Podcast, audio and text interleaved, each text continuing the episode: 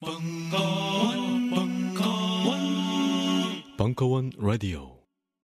벙커원 special 거의 가수 되기 프로젝트 회식 자리에서 부를 노래가 없어 눈치 보이셨나요?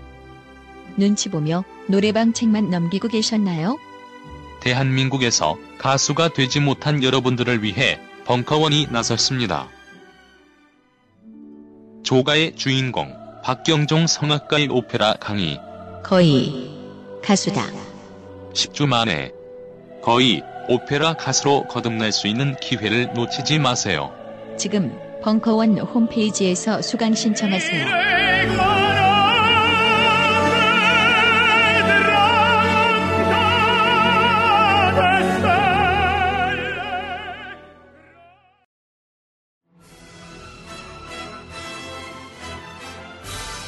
이 모노 뮤지컬은 도울 김용옥을 올렸고 매회 공연 매진 중이며 매주 벙커원의 장비를 한 개까지 시험합니다. 공주는 참 못 이루고 감독과 배우는 걸신이라 불러다오. 의 두 진행자 강헌과 이종환. 강헌 감독 이종환 출연.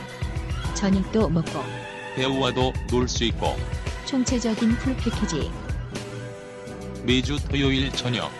99명 현장 선착순. 벙커원 홈페이지 참조. 2014년 3월 1일까지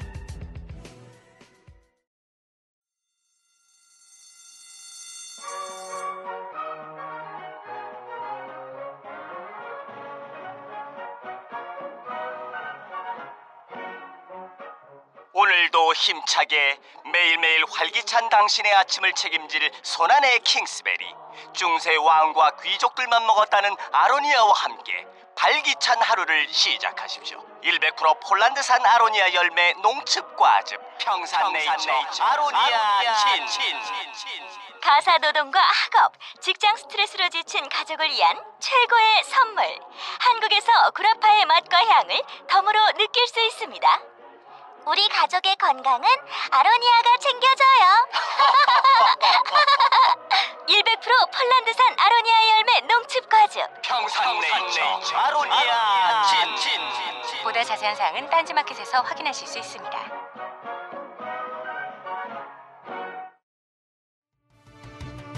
영감 왜 불러? 뒤뜰에 따다 놓은 단감 한강줄일 보았나? 보았지. 어째서? 이 몸이 늙어서 몸보신 하려고 뭐. 야 이 영감탱이야!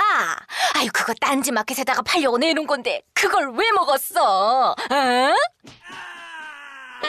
그렇습니다. 이번에 소개할 상품은 경상북도 청도의 할아버지 할머니 네외분께서 오직 맑은 공기와 청정한 햇볕만으로 숙성 건조시킨 씨 없는 감말랭이 1kg 들인 상품입니다. 탁월한 항암 효과와 겨울철 감기 예방 거기에 달콤 쫄깃한 풍미까지 청도의 감말랭이 장인네에게서 하루 오직 10kg만을 생산하는 진정한 웰빙 식품을 백화점 판매가의 절반 값으로 오직 딴지마켓에서만 만나보실 수 있습니다. 황가루 따위 섞지 않는 100% 간의 수공업 울트라 웰빙 먹거리 청도 순결한 감말랭이 지금 바로 딴지마켓에서 만나보세요. 연말연시 선물용으로도 좋습니다.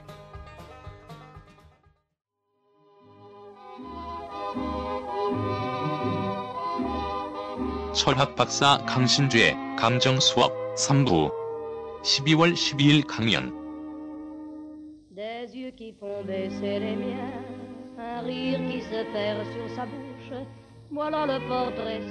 오늘은 다상담을 하는 날이 아니니까 빠르고 신속하게 빠르고 신속하게 할게요. 제가 최근에 제가 돈을 벌기 시작한 이후에 남편이 좀 달라졌어요. 가끔 아침밥을 챙겨주는데 원래 안 그랬거든요. 그런데 기쁘고 고맙기보다 뭔지 모를 배신감이 드는데 남편은 저를 사랑하는 마음에 변화가 생긴 걸까요? 사랑하지 않았어요.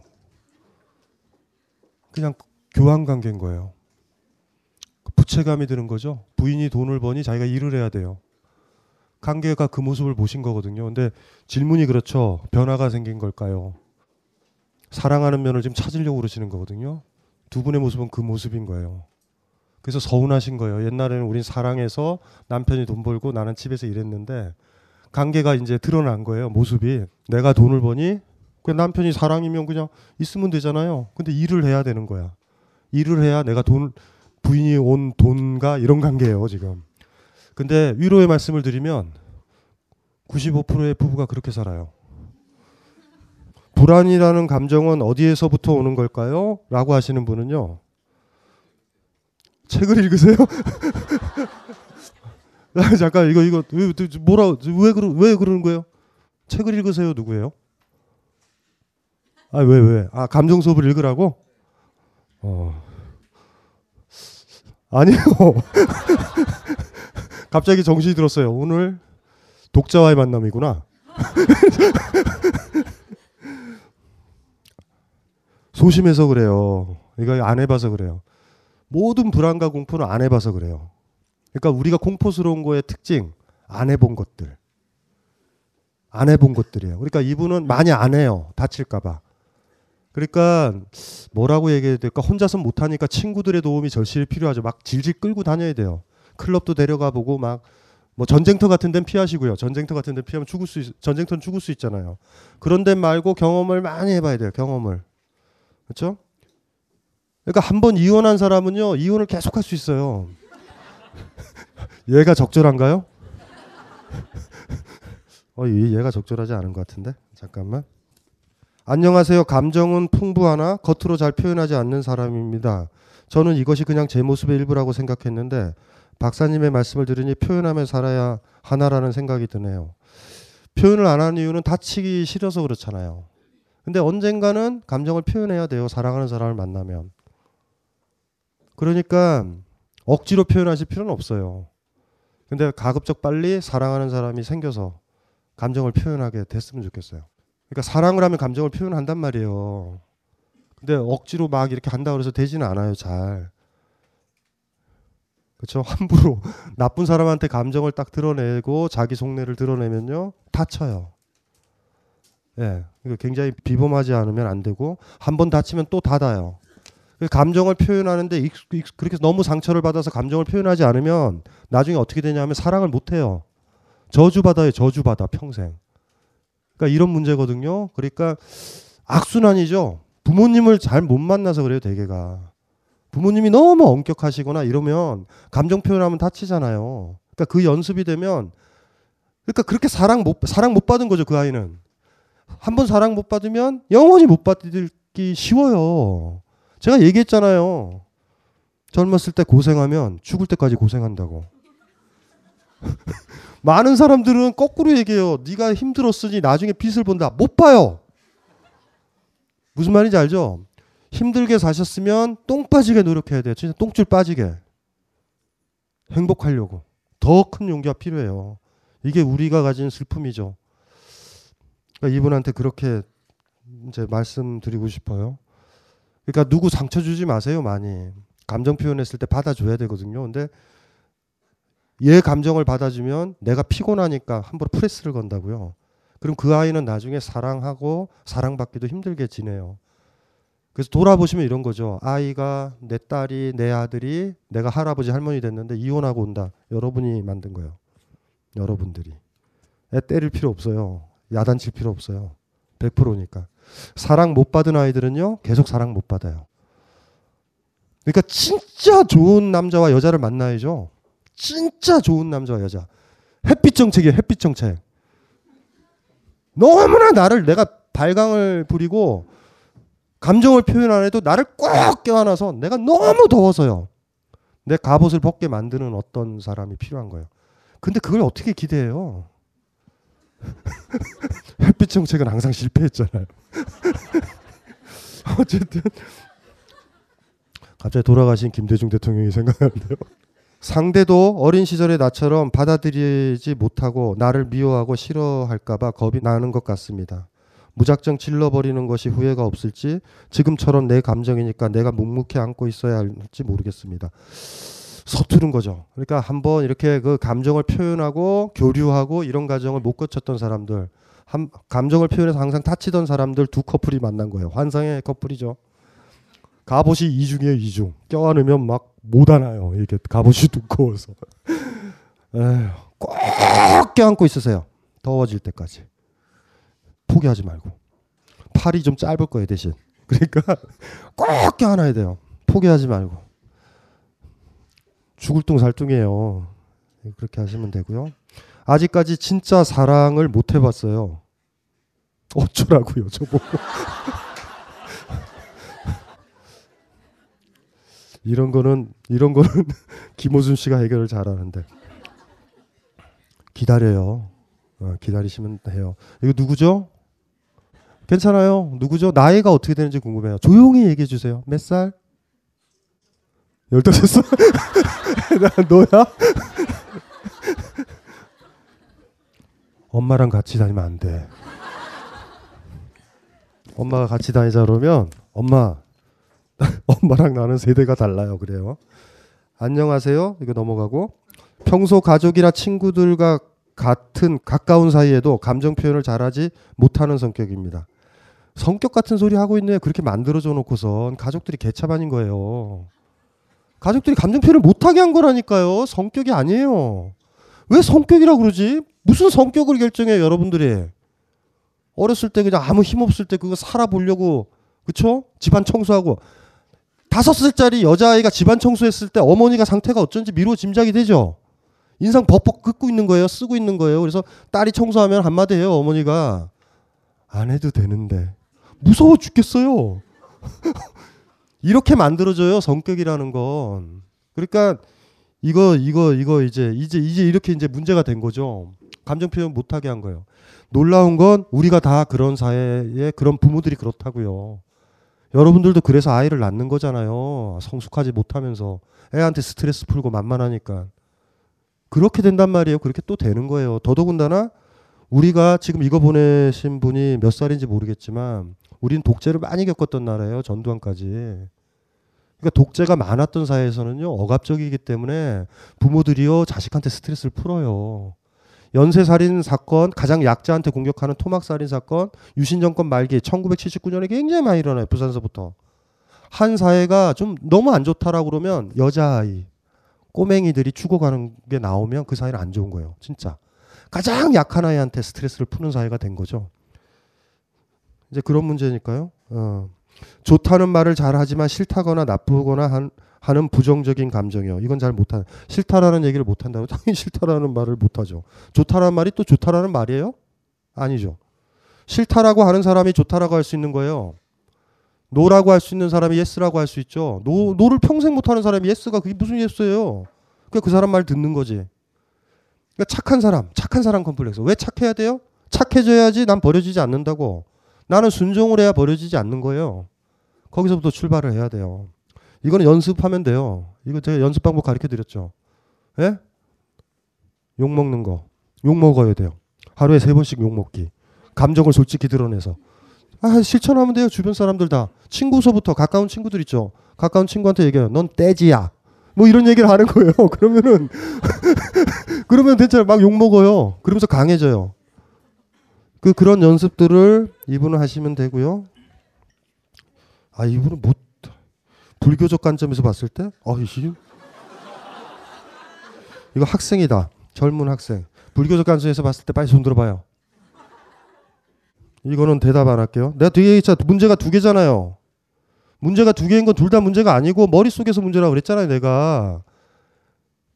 사랑 문제와 정치 문제가 두 가지가 있다고 질문하면 안 된다니까요. 사랑에 환장하면 정치 문제 신경을 안 써요. 진짜 문제면 혁명을 생각하면요. 사랑을 안 해요, 우리는. 대학생인 거 제가 바로 알잖아요. 1번 불교의 관점에서 왜 봐요? 본인만 얘기하면 되지. 불교의 관점이 뭔지도 모르잖아요. 지금 어디 글에서 들은 거 가지고 지금 질문하려고 그러는 거 아니에요. 지금 더 살아요. 더 살고 몇 년 뒤에 제가 다상담이 열릴 때 문제가 하나 가슴에 하나 문제가 하나 이렇게 있을 때 있어요. 무슨 말인지 알죠? 그래서 누구 어느 선생 만날 때 저는 첫째 문제, 둘째 문제, 셋째 문제 다 개소리예요. 대답해줘도 까먹어요. 내일 되면 지적인 문제라서. 제가 어떤 대학원생들 그런다고요. 어떤 아주머니 못 배웠어요. 그분이랑 고민을 할 때 그분을 전 배려를 해줘요. 문제 하나예요. 문제 하나. 근데 여기 있는 대학원생들 보면 문제 자기 세 개거든. 근데 자기는 개무시한다? 이분한테 얘기하고 그럼 화를 내요. 화를 내라고 그러죠. 아무 문제도 아니에요. 대학원생이나 젊은 분들 아셔야 돼요. 문제가 한 개, 두 개, 세 개다 나한테는 이러면 개소리예요. 진짜 그 세 개 중에 문제가 하나 있을 수도 있고 아예 없을 수도 있어요. 포인트는 문제를 하나 가지고 사셔야 돼요. 다른 거 필요 없어요. 이렇게 살지 말자고요. 정치 혁명이 안 되면 연애하고 연애가 안 되면 이거 하고 이러지 말자고요. 그럴 때 있단 말이에요. 대학원 다니시나요? 학부? 군대 갔다 왔어요? 제가 학생한테 하나만 얘기할게요. 어떤 질문할 때 문제가 딱 하나여야 돼요. 그 문제가 딱 하나일 때 어떤 사람이 대답을 해줄 때 도움이 돼요. 반면 1번, 2번이라는 이런 발상이 나왔을 땐 내가 지금 간념적이거나 사변적이구나. 이 얘기를 들어도 내 삶의 변화와 동요는 없고요. 그저 대답을 들으면 이런 느낌만 들어요. 아, 지적으로 철학자랑 얘기를 했구나. 그리고 하루 이틀 지나면 까먹어요, 문제가. 여러분들한테도 다 얘기하는 거예요. 문제는 하나예요. 문제가 하나가 됐을 때 풀릴까 말까인데 문제가 되게 되면 시간이 가서 지나가면요. 그 문제였던 게 사라져요, 그냥. 아무 문제도 아니게. 스님들이 그래서 제자들 키울 때 허락을 안 하죠, 그런 거. 첫째, 둘째 그러면 스님들이 이러죠. 아! 생각 못 하게 하는 거예요. 스님들이 할이라는 걸 했었을 때 목적이 뭔지를 잘 고민을 해봐야 돼요. 예, 그래서 이거는 대답 안 하는 걸로 하고. 어. 저는 한때 생각했습니다. 사감에게 있는 감정이 사람에게 있는 감정이 네 가지 희노애락만 있다고 생각하던 시절 나에겐 희락밖에 없는 건 아닐까. 오 이분은 대단한데 감정이 네 가지에 희노애락 알죠? 근데 이분은 희와 낭만 부럽지 않아요? 부러운 거일 수도 있고 미친 거일 수도 있어요. 음. 사람의 감정은요 파도 같아서 쌓인 곡선 알죠? 쌓인 곡선 이렇게 흘러가요. 인간은 조울증이 좋아요. 조울증 뭔지 알죠? 조 울 조 울 그런데 어떤 사람이요 쌓인 곡선이 안 그려지고 이, 이렇게 해서 튕긴다 이렇게 이럴 때 우린 미쳤다 그래요. 우리가 너무나 기쁨이 있었을 때 그 다음에 이별은 슬퍼요. 이렇게 가거든요. 그래서 사실은 더럽게 힘들게 산 사람들은 조그마한 행운이 와도 해- 행복하죠. 반면 너무나 행복했던 사람은 조금만 불행이 와도 힘드는 거잖아요. 그래서 일단은 기본적인 질문은 이분도 예, 청소년기 때 너무 억압을 받아 그러다 김호준에게 분노를 배운 것 같고 어, 사람에게 사랑에게 사랑 사람에게 이분 누구예요? 어 지금 지금 어떻게 군대 갔다 오셨나요? 군대 갔다 오셨어요? 김호준한테 분노를 배웠어요? 분노는 배우는 게 아닌데 김호준이 분노해서 분노하면 안 돼요. 그러니까 어쨌든 어 그게 요즘 저를 너무 힘들게 하는 것 같습니다. 9라는 숫자 29 예. 첫사랑과 헤어지고 도둑을 맞고 경찰서에 가고 법원에 가고 물건들을 잃어버리고 예전에는 이런 일이 있어도 낙천적으로 많이 생각했는데 너무 많은 감정들이 살아난 걸까요? 스물아홉이 너무 힘듭니다. 이게 옛날에 희락만 있었다고 그랬잖아요. 그건 거짓말이거든요. 머릿속에 희락만 있다고 생각하는 거예요. 인간은요, 살기 힘들잖아요. 그럼 좋은 일을 기억해요. 제가 옛날에 얘기했잖아요. 우리한텐 좋거나 말거나인데 부모님이 좋거나 말거나가 아니라 좋다고 기억을 기억을 해놓고 그걸 찾아내야 부모랑 같이 사는 거예요. 무슨 말인지 알죠? 그런 식으로 우리가 헤어지지 못할 때 장점을 찾아요. 그래서 우리가 어떤 사람이 장단점이 보인다라고 그런 건 사실 정확하게 헤어져야 되는데, 그러니까 단점이 먼저고요, 장점을 찾는 거예요 우리가 되게. 왜냐하면 이 사람과 관계를 깨면 내가 생계가 위협하거나 직장에서 잘리거나 이럴 수 있잖아요. 그래서 찾는 거거든요. 그래서 본인이요 이랬을 거예요. 어렸을 때 희락만 있다라는 건 젊었을 때 생활과 유년 시절의 생활이 그닥 행복하지 않았다라는 걸 거예요. 아버지한테 많이 맞았죠. 가정이 좋지 않았죠. 그러니까 희락만 기억하죠. 그러니까 이제 다른 사람들이 아버지나 부모님 역할을 해서 들어올 거고요. 그거의 희락 또 희락으로 기억하실 거예요. 그 사람을 제거를 못하면 그래서 이제 김호준이라는 사람이 등장한 거예요 여기서. 김호준이 좋은 역할을 한 거예요. 그래 김호준 만난 지 몇 년? 지금 2년? 지금 두 살이 된 거예요. 두 살. 이제 자기의 분노, 자기가 유년 시절 살았었던 거 기타 등등이 보이기 시작하는 나이가 된 거예요. 그러니까 지금은 서툴어요. 스물아홉이 중요한 게 아니라 두 살. 난 두 살이다 이렇게 생각을 하고요. 감정 수업을 잘 읽어야 돼요. 그래서 그렇게 생각하고 어준 씨한테는 나중에 고맙다고 그래야 돼요. 어준 씨가 다 모든 사람한테 도움을 되진 않거든요. 저분한테는 저분한테 도움이 된 거예요. 나중에 어준 씨 왔다 갔다 하고 그러면 뭐 맛있는 거라도 사주고 나한테 도움이 된 사람한테 항상 잘해줘야 돼요. 그거는 아셨죠? 행운이에요. 어준 씨 생일날 축복해줘야 돼요. 태어났잖아요. 그분이 태어나신 거예요. 어쨌든 감정 수업 책을 지금 사서 목차를 넘겨보니 외로움이라는 태제는 안 보이던데 그에 관련한 페이지를 읽다 보면 나오겠죠. 혼자 작업하는 시간이 대부분이다 보니 요즘 갑자기 동창회에 무지 욕심 나고 괜히 페이스북을 엄청 틈날 때마다 들락날락거립니다. 이 또한 제가 무언가에 제대로 몰입하지 못한다는 생각에 괴롭지만 외롭습니다. 사랑하는 애인도 있지만 사랑하는 애인이 있다? 왜또 사랑 안 한다고 그래요? 어, 지금 여론들이 많아요. 여기 누나는 그때는 끝내야 된다고. 여기 이분, 이분이 이분이 다상담을 개근상을 받은 분이기 때문에 아 참 외롭다라는 거는요 이게 문제가 이런 문제예요. 내 앞에 어떤 사람이 있는데 외로움을 느끼는 거잖아요 사실. 두 분들은 왜 그러냐면요 문학이 안 돼서 그래요. 어떤 여자친구가 갑자기 외롭다라고 그런다라는 건 옷을 사달라는 의미일 수도 있어요. 그거를 굉장히 진지하게 받아들인다. 남자 여자가 만나서 할 얘기가 뭐 있어요? 사랑하는 사이가 되면 할 얘기가 없고 나머지는 다 은유일 수밖에 없어요. 사랑한다고 생각하면 외롭다라는 얘기가 제발 스테이크 좀 사줘. 이 얘기일 수도 있고. 뭔 얘기를 하라고요 더? 사랑한다 그러면 관계는 끝난 거예요. 침묵의 관계에 들어간 거거든요. 만나면 키스하고 이런 거잖아. 근데 뭔 말을 해야 되잖아. 외롭다 써요. 사랑하는 사이다 외롭다라고 그러면 그 말을 읽어야 된다고요 문학적으로. 사실 그때 여자친구가 진짜 외롭다고 그랬을까 그 결과적으로 이 외롭다라는 이 단어가 제가 물어봤잖아요. 사랑이라고 그랬잖아요. 근데 본인이 쓰는 외롭다라는 거 여자친구의 짐작이 맞을 수도 있어요. 지가 일이 잘 안 되니 그래서 외로움을 느낀다라고 여자친구는 좀 읽잖아 외롭다라는 말을. 근데 아까 저 남자친구는 여자친구 외롭다고 그랬을 때 네가 남자친구가 있는데 어떻게 외롭다고 그래? 이랬다며 그때 원했던 건 뭔지 아세요? 패딩 자켓. 그래서 아이고 답답해라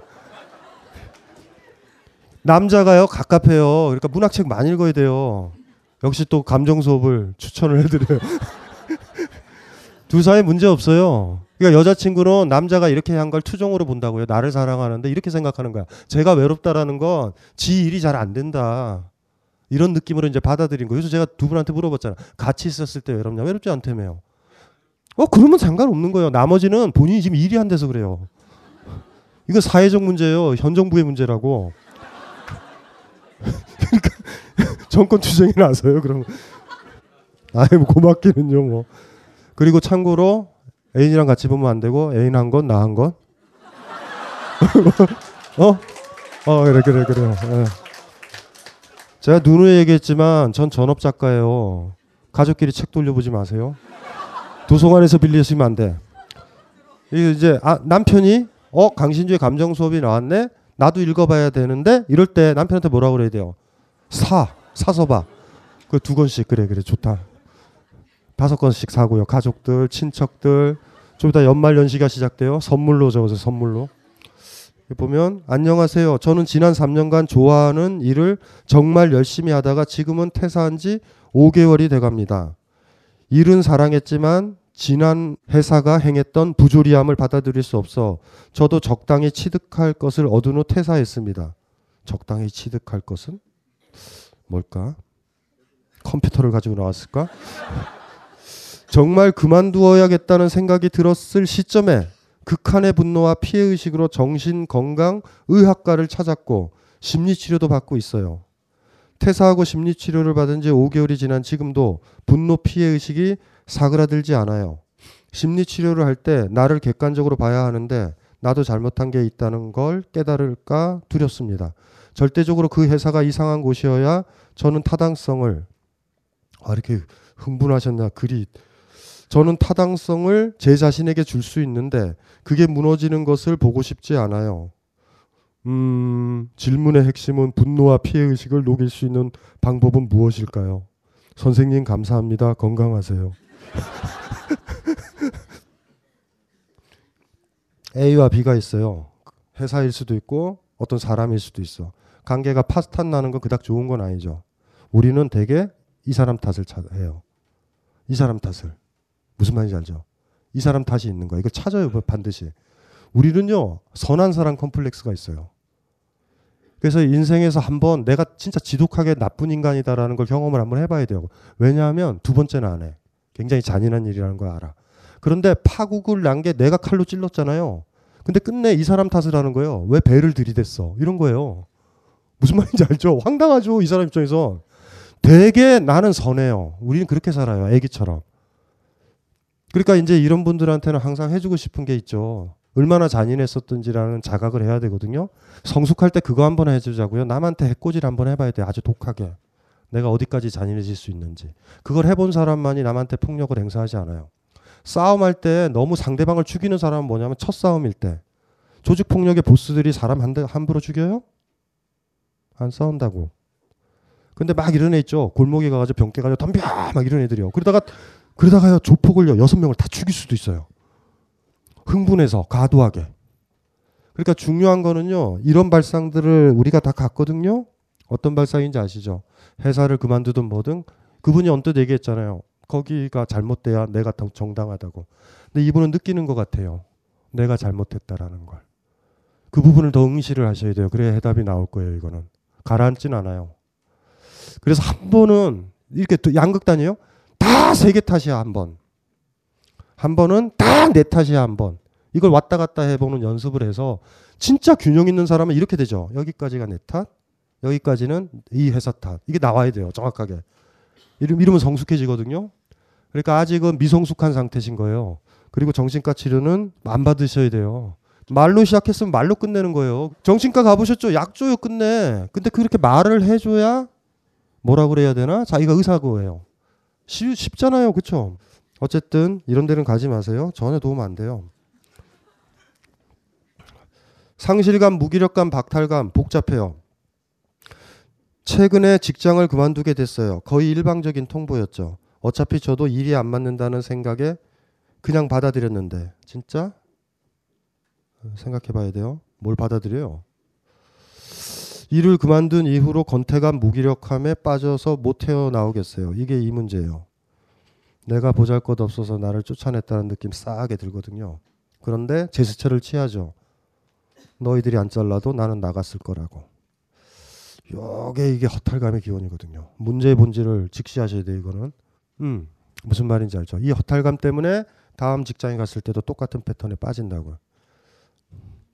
진희님, 무슨 말인지 아시겠죠?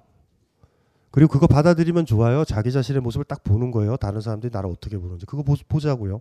그리고 그 정도의 모습들이 인정을 받을 수 있는 회사를 고를 수 있어요. 그 다음에.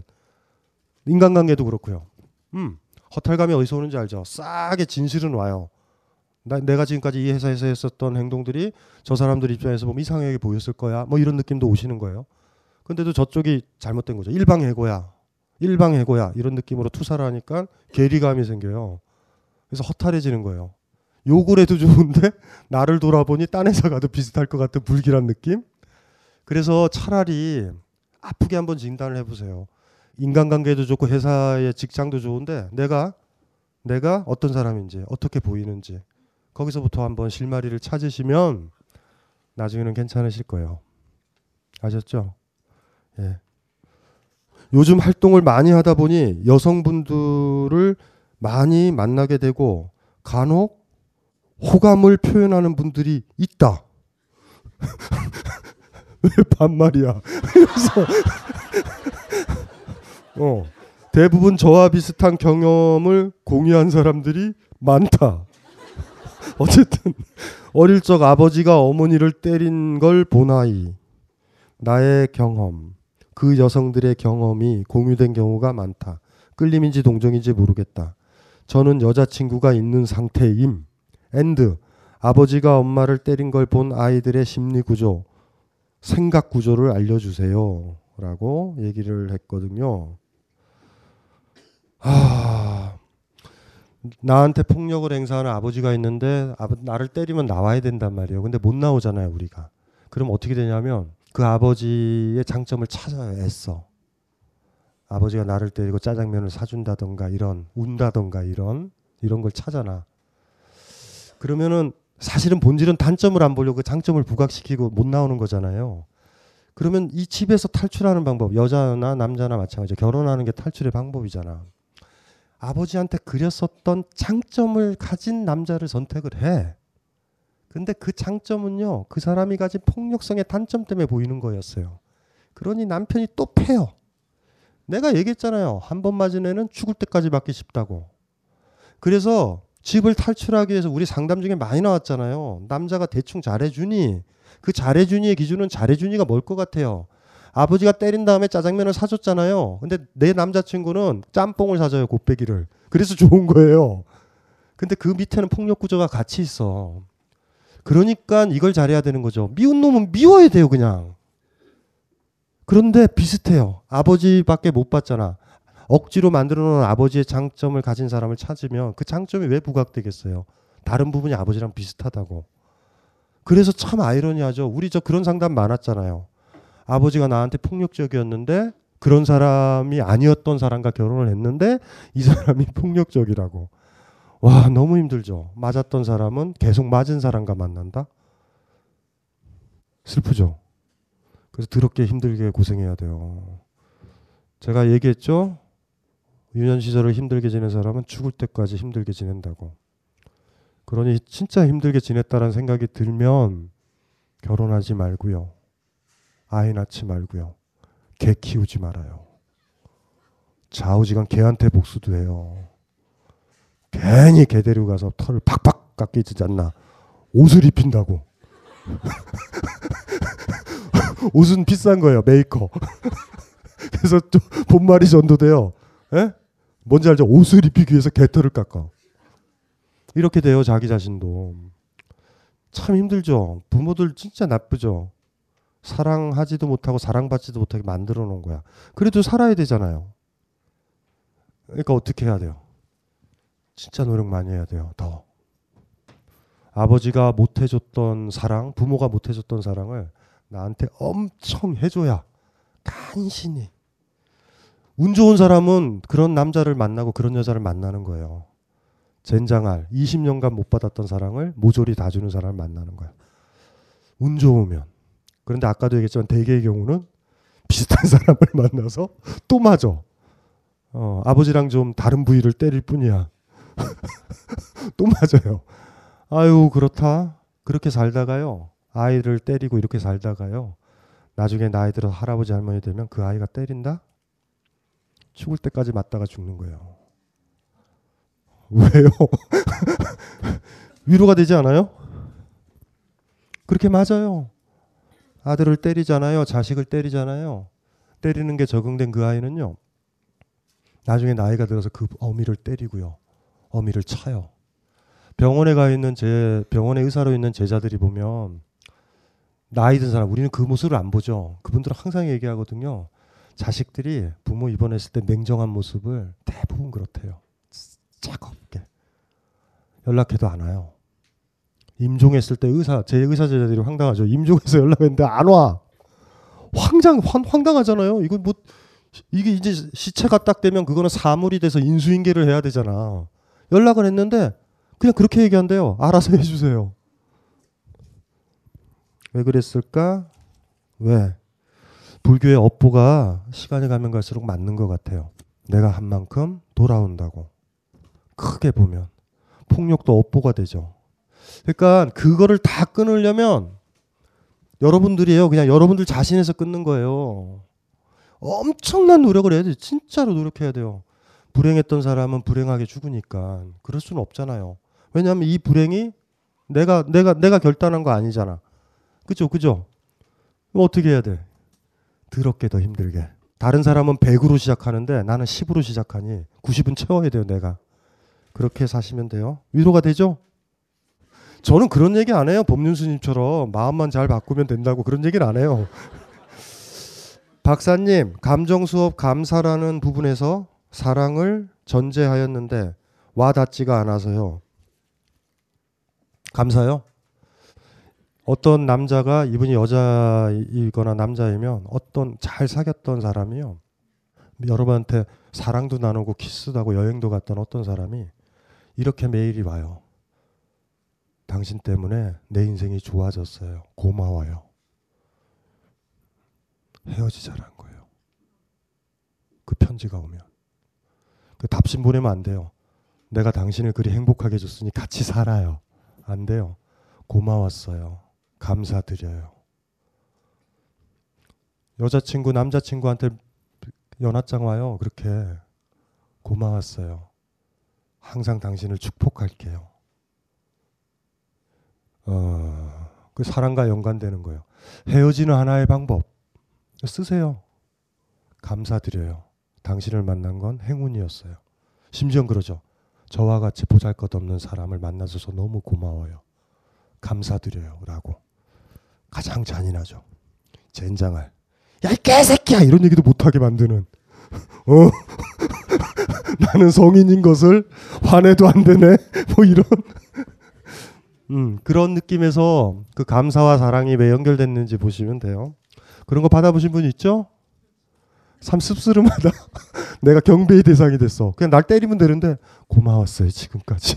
어 그리고 그런 거 받아보신 분 있을 텐데 없어 어, 있죠. 남자친구한테 받았죠 옛날에. 그 어때요 그때 기분이? 아무 말도 못해요.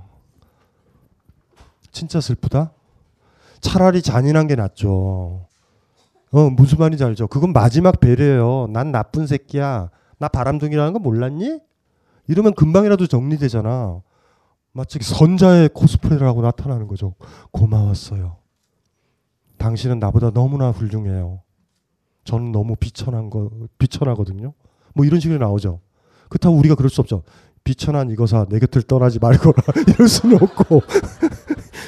네.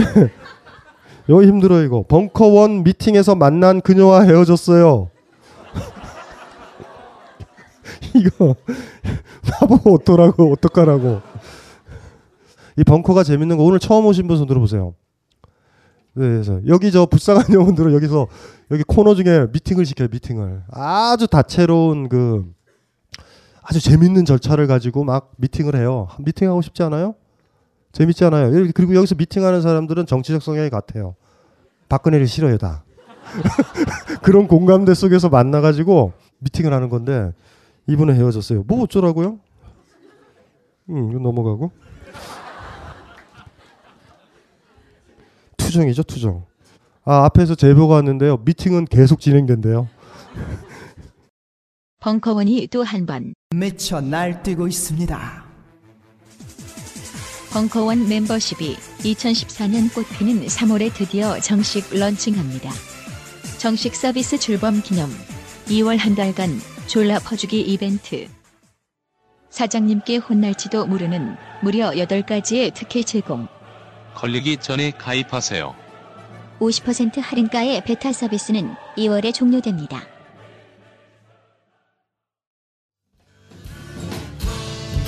불효자는 놉 니다. 놀다 지쳐 웁니다. 불효자는 라이브 벙커원에서 논답니다.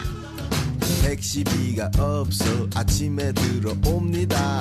택시비가 없어도 라이브 벙커원에는 온답니다. 잔소리 듣고 욕 먹어도 이불 펴고 눕습니다. 엄마! 기부함에 만 원만 놓고 가. 한국의 이야기하는 블루스 뮤지션 씨 없는 수박 김대중과 함께하는 라이브 벙커원 2월 16일 저녁 6시에 벙커원에서 만납시다. 입장은 자유, 퇴장은 자율적 기부제입니다. 후한 마음가짐으로 와주세요.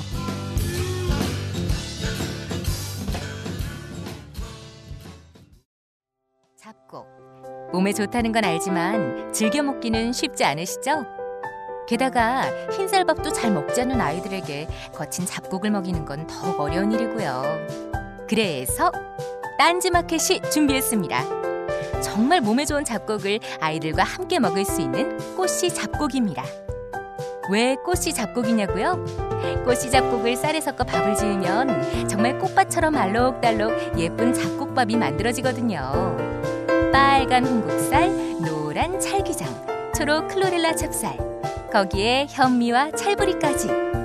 몸에 좋은 잡곡, 이제 아이들이 더 좋아해요. 꽃씨 잡곡, 지금 바로 딴지마켓에서 확인하세요. 아빠, 대통령은 착한 사람이야? 저 사람들은 왜 경찰 아저씨들이랑 싸워? 미분양 아파트는 많은데 왜 우리 집은 없어?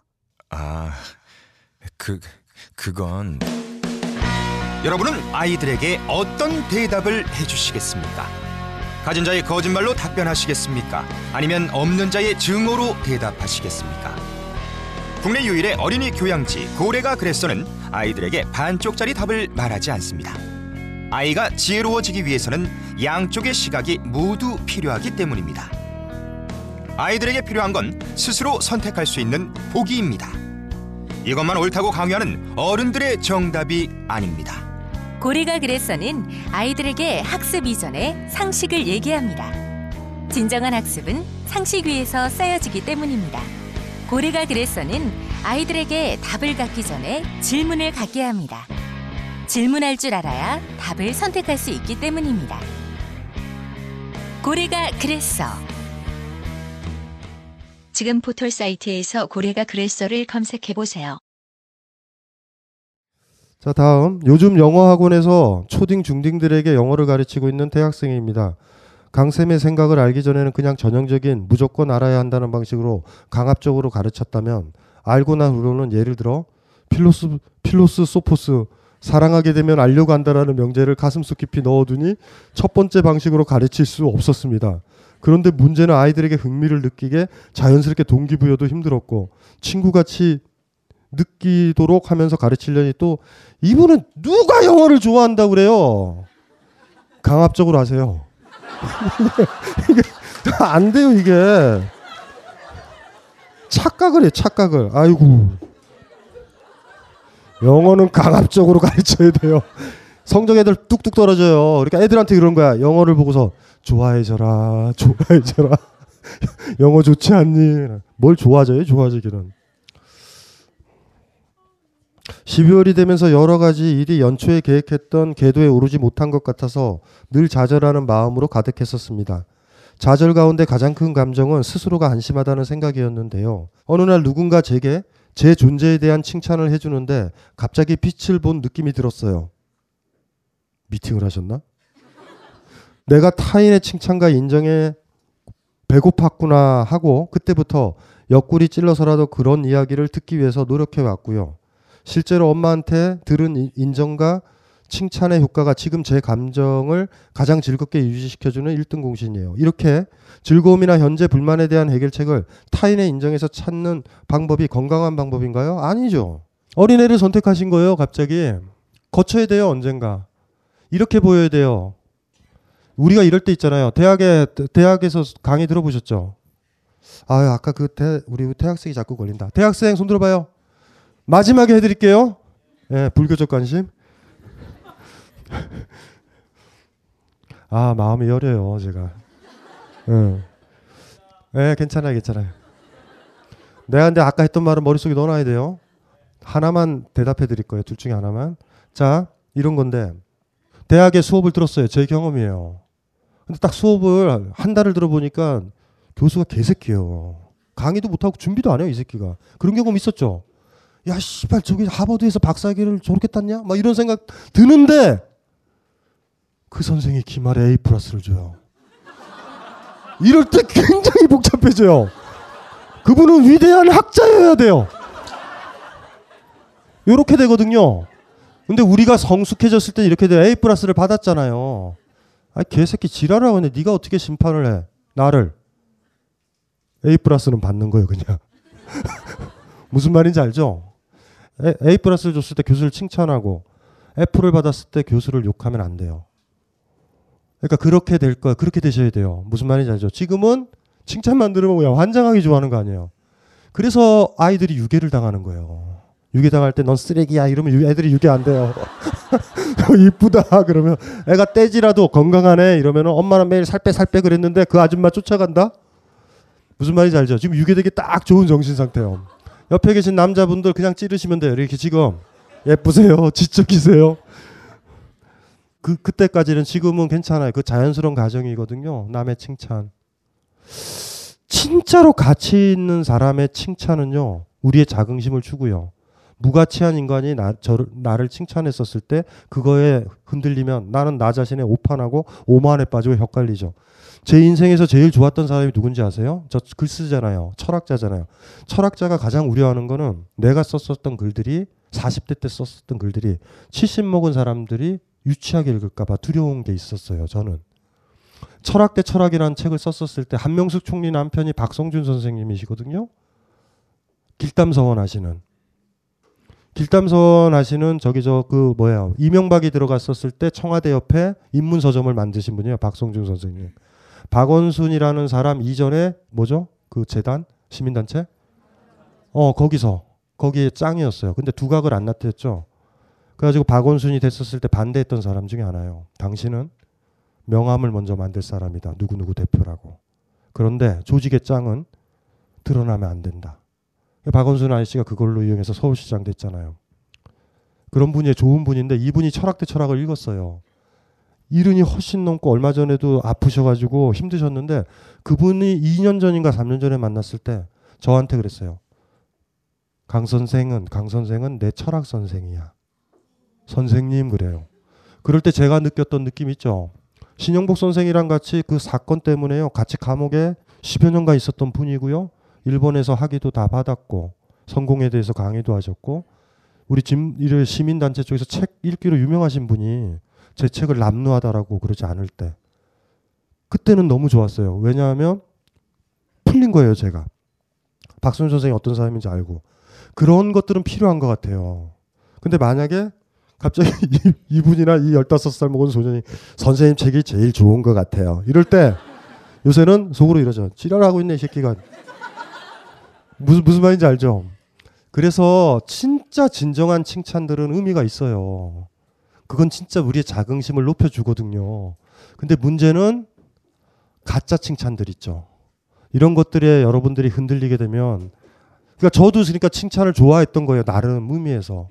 근데 그걸 저는 까먹어요. 그냥 이제 된 거예요. 아, 이제는 글 써도 되겠구나라는 느낌이 있죠.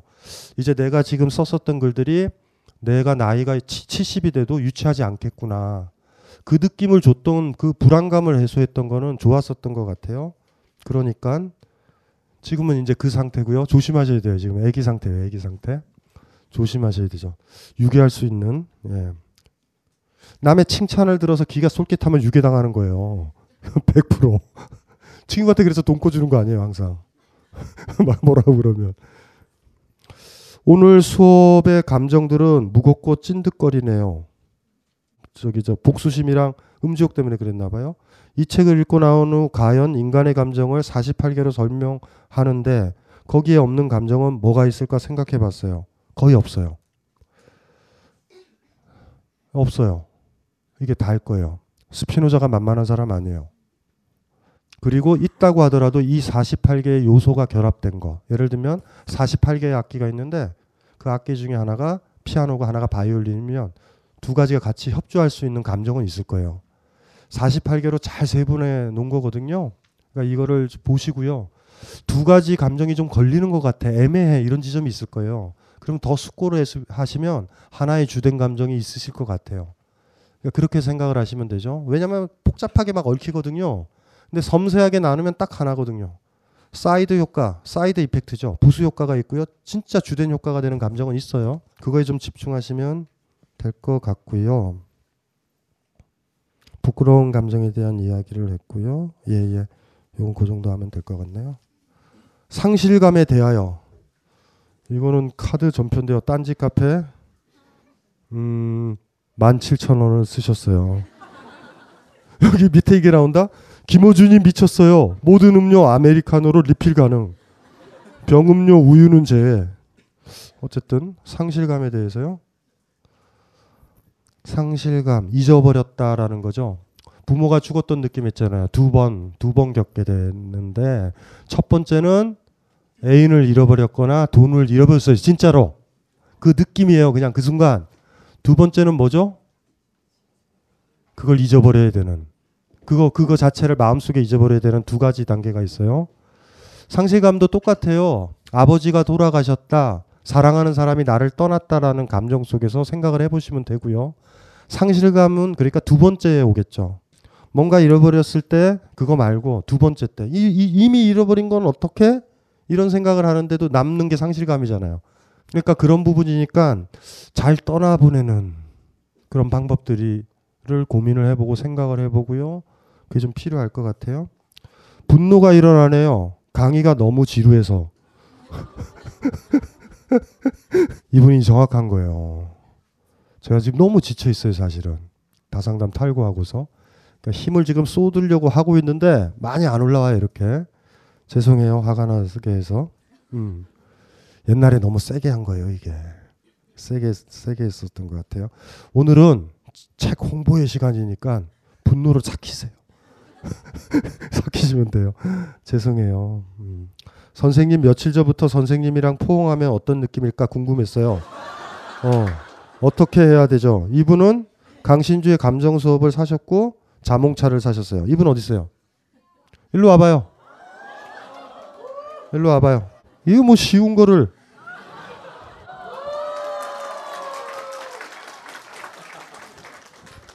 자 어떤 느낌이에요? 되게 좋았어요. 네, 되게 좋았대요. 네.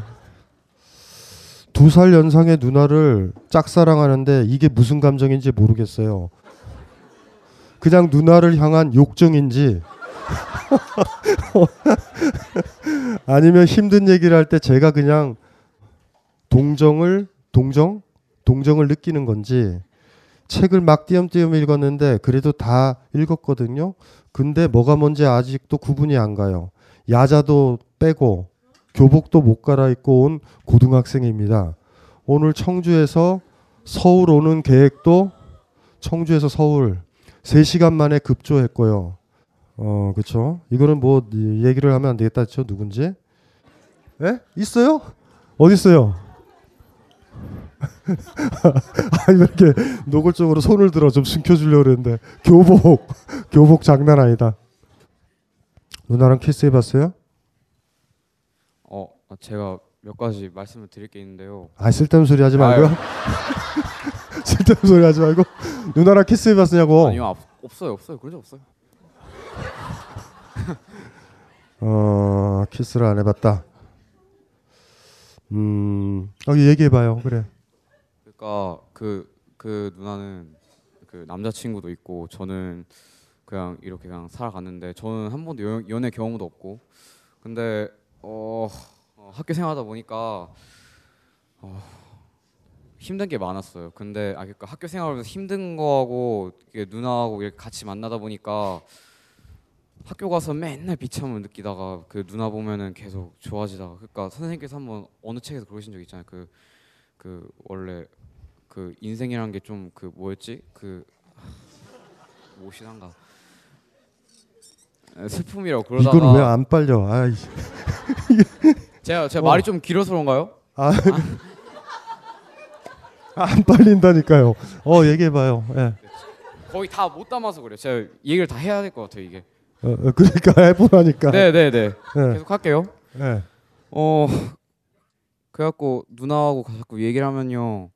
어 선생님께서 막 그러셨잖아요. 막 원래 인생이랑 고통인데. 아, 내 얘기 하지 말고요. 네. 쓸데없는 소리 하지 마요. 누나랑만 얘기해. 누나의 관계만. 어 누나가 그냥 제 얘기 잘 들어주면 되게 막 어 기분도 좋고 막 행복. 누나랑 자고 싶어요? 네. 지금 그래요. 잘 해보세요. 근데 어디까지 부딪혀야 될지 모르겠어요. 지금 누나랑 자라. 자보라니까요, 글쎄. 잡으면 알겠죠, 욕정인지 아닌지. 몰라요 지금. 판타지 꿈꾸죠 지금 오만 생각하죠 지금. 그리고 하나만 얘기할게요. 발터 베냐민이 했던 얘기. 엄마로부터 탈출할 때 한 여자가 필요해요 남자는. 첫사랑의 존재는 뭔지 아세요? 엄마랑 내가 잠을 못 자잖아요. 여자는 무서운 존재예요. 나를 보호해주는. 첫사랑의 여자는 발터 베냐민 표현. 엄마와 나 사이에 탯줄을 끊어주는 사람이에요. 그래서 남자는 첫사랑의 여자를 버려요. 피가 묻어 있거든. 첫사랑의 여자를 버려요. 남자는. 그게 누구였는지 몰라도 첫사랑이죠. 자요. 네. 피날 거예요. 다. 본인도 누나도 모조리 다. 그 과정을 거쳐내는 거예요. 어차피. 욕적인지 아닌지 궁금해요? 궁금해요? 네. 잡아야 알아요. 잡아보고 나서 음 깔끔한 것을 이 누나 이제 볼 필요 없어 이런 느낌 심드렁한 느낌이 들 거예요. 들면 욕정이었고 누나를 계속 보고 싶다면 음, 다른 감정이겠죠 뭐. 지금 머릿속에선 해소가 안 돼요. 머릿속에선. 그건 제가 대답을 드릴 수가 없어요. 내 얘기를 포장하지 마세요. 본인은 지금 아주 순수한 순수한 남성이에요. 그냥 짐승.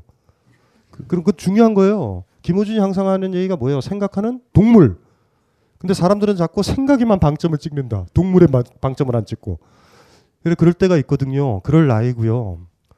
완전 비범하다. 그렇죠? 굉장히 힘들어요. 힘드냐고요 지금? 음. 네, 많이 힘들어요. 그러니까 여기까지 왔겠죠. 그렇죠? 네. 책은 샀어요? 샀어요. 지금 가만히 있어요. 사인 받으려고 갖고 왔어요. 어, 어? 사인 받으려고 갖고 왔어요. 아, 그래 잘했어요. 잘했어요. 일단은 현재 상태로는 욕조일 가능성이 많고 사랑이었다고 해도 그 누나랑은 잘 안 될 거예요. 왜냐하면 내 유치하게 어리광 부렸던 모든 것들을 들어줬던 여자랑 남자는 같이 있지 않아요. 절대. 절대. 무슨 말인지 알죠? 어떤 남자친구가 막 이렇게 막 고민 얘기하는 거 있죠. 찌질한 고민 막 얘기할 때 있죠. 여러분들은 어머 이 남자랑 만 이루어질 것 같네. 안 이루어져요. 나중에 그렇게 돼 유다처럼. 저는 예수를 몰라요. 그 여자 몰라요. 그냥 누나예요. 이렇게 된다고. 그런 경험해 보신 적 있죠? 그렇죠? 내가 엄마처럼 안아줬는데 애인은 딴 사람을 찾는다? 이럴 때 있어요. 그 그리고 좀 좀 깊은 얘기를 하나 해드리면요, 여, 여러분들한테 감정 수업을 하니까 제가 보너스로 얘기를 드리는 거예요. 놀랑바르트 얘기. 남자는 여자한테 애인과 엄마를 같이 찾아요. 애인과 여자의 엄마의 두 요소 중에 정확하게 매춘부와 엄마의 두 요소 중에 하나가 붕괴되면 남자는 떠나요, 여러분들을. 그래서 너무나 피곤해서 여자의 가슴에 머리를 기댈 때 엄마라고 생각했다가 그 가슴의 느낌에서 성욕을 느껴야 돼요. 사랑을 나눴다가 사랑을 나누고 나서 엄마처럼 껴안아야 돼요. 매춘부로만 남아도 버려질 거고 엄마여도 버려져요. 남자도 여자한테 마찬가지예요. 아주 섹시한 남자이기도 하고 오빠거나 아버지 같아야 돼. 그 요소 중에 하나가 붕괴되면 인간의 사랑은 아까 얘기했죠. 누가 죽으면 두 번 죽이는 것처럼 우리는 그렇게 쪼개져 있어요. 본인한테도 그래요. 지금 그 두 가지가 있는 거예요. 지금 상태는 가장 섹시한 매춘부가 누나한테 있고요. 엄마 엄마의 모습도 있어요. 우리 엄마가 못해줬던 평안함이 있다고 갈 때까지 가보는 거죠. 본인이 그건 헤쳐나가야 돼요. 뭐라고 제가 얘기를 못해요. 반드시 기필코 하나만 더 생각하자. 공부하기 더럽게 힘들어서 누나를 선택한 건지 아닌지만 보면 돼요. 학교 그만둘래요? 누나랑 같이 있을래요? 지금 선택하라면? 누나랑 같이 있을래요. 오케이. 그럼 가보는 거예요. 뭐 박수나 쳐주세요. 고등학교 학교가 어딘지 밝힐까요? 하지 말자. 하지 말자. 하지 말자. 위험하다. 큐 이게 뭐예요? 아우 1, 2, 3, 4 뭐야? 다른 여자애를 좋아하고 4개월째 연락은 계속하는 6살 연하 남에게 4개월 후에 군대 가는 저는 26살 내일 만나서 고백할까요? OX 체크해 주세요. 감사해요. 아! 다른 여자애를 좋아하고 4개월째 연락은 계속하는 6살 연하 남에게 저는 26살 4개월 후에 군대 가는 아 4개월 후에 군대 가는 연하남이겠다 그쵸? 여친이 있는 그런데 이분은 26살. 내일 만나서 고백할까요? O X. O 손 들어보세요. 하나 둘셋넷 다섯 여섯. 어 이거 어려. X. X. X로 결정이 났어요. X. 믿지 않으실지 모르겠지만 저는 남의 감정에 잘 전염됩니다. 어린애라는 거는 일단 아시겠죠. 금방 이렇게 전염되는. 혼자 있을 그때는 명랑하고 즐거운데 우울한 사람 때문에 우울해지고 심지어 불면증, 두통까지 올라옵니다. 누군가 좋아하는 감정이 생겨도 그게 내 감정인지 상대의 감정인지 헷갈릴 때가 많은데요. 이런 감정들도 지켜야 하나요? 분리를 하고 싶으신 건데 어린애시거든요. 아이시거든요. 꼬맹이들의 하나의 징후 뭐죠? 자기 자의식이 없었던 사람들은요. 한 명이 울면 놀이방에서 다 울어요. 다. 근데 한 아이가 성숙하면 혼자 안 울어요. 이런 거죠. 이렇게 이렇게 뭐야 사탕 먹으면서 저 새끼들은 왜 울지? 뭐 이런 이런 초연한 자세를 보이면 성숙한 거예요. 근데 또 한편 메마른 거죠. 울 필요 없는 거예요. 쓸데없이. 이렇게 되는 거거든요. 그래서 이분은 일단 착하신 분이고요. 어, 비범한 분이죠. 이런 분은 100% 부모님이 좋아요. 부모님한테 마음을 열고서 나이 드신 거예요. 근데 세상이 다 부모님 같지 않은 아는 걸 이제 알게 되는 거죠. 한 번의 가정을 또 겪는 거죠. 또 이게 단점이에요. 참 부모님한테 사랑을 많이 받으면 세상에 열려 있어서 사랑받기도 쉬운데 반면 칼에 찔리기도 쉬워요. 이제 이분이 걱정했던 거는 외롭다라는 게 아니라 칼에 찔릴까봐. 너무나 나이가 많아 먹었는데 때늦게 갑옷을 입는 뭐 이렇게 될 수 있다라는 게 이제 이분의 고민이겠죠. 일단은 그래요. 이분 자체를 얘기하면 상태가 그러니까 그걸로 한번 생각을 좀 해보세요. 부모님은 좋으실 것 같아요. 부모님이 좋으신 분이에요. 이 세상에 다 장단점이 있지 않아요? 어렸을 때 우리 부모는 나한테 엄청난 갑옷을 입게 만들어서 웬만하면 상처를 안 받아요. 이렇게 잘할 수도 있어요. 반면 부모가 너무 많이 사랑해서 세상이 다 상처일 수도 있어요. 빛과 그림자가 있어요. 그래서 우리한테 살아갈 희망이 있는 거죠. 나는 그 정도면 안 죽는데 내 친구는 그 정도 때문에 너무 힘들어할 때 있죠. 그렇죠? 그럴 때 증오라는 감정에 대해 설명 부탁드립니다. 증오요? 책을 넘기시면 미움이 있어요. 미움. 그 부분을 읽으시면 되고요. 마음에 파문이 일도록 두고 그것을 그때그때 표현하는 편입니다. 그런데 마음이 굳지 않도록 감정을 살려두니까 표현도 잦아지고 감정이 이는 대로 표현하는 것 또한 좋은 일일까요? 여기까지만 대답을 하면 무언가를 표현을 한다라는 거는요. 내 감정이 이러하니 나를 안아줘라고 했을 때 표현을 해요. 그러니까 내 감정을 표현한다라는 거는요. 내가 이런 사람이니 당신이 나를 안아줘라고 얘기하는 거예요. 중요한 건 감정을 표현하냐 마느냐라는 문제가 아니라 이렇게 내 감정을 표현할 어떤 사람이 있다라는 건 어쨌든 주변 사람 그가 누구인지 간에 그 사람한테 관심과 사랑을 받겠다라는 거예요. 상태는 그것서부터 생각을 해보시면 돼요.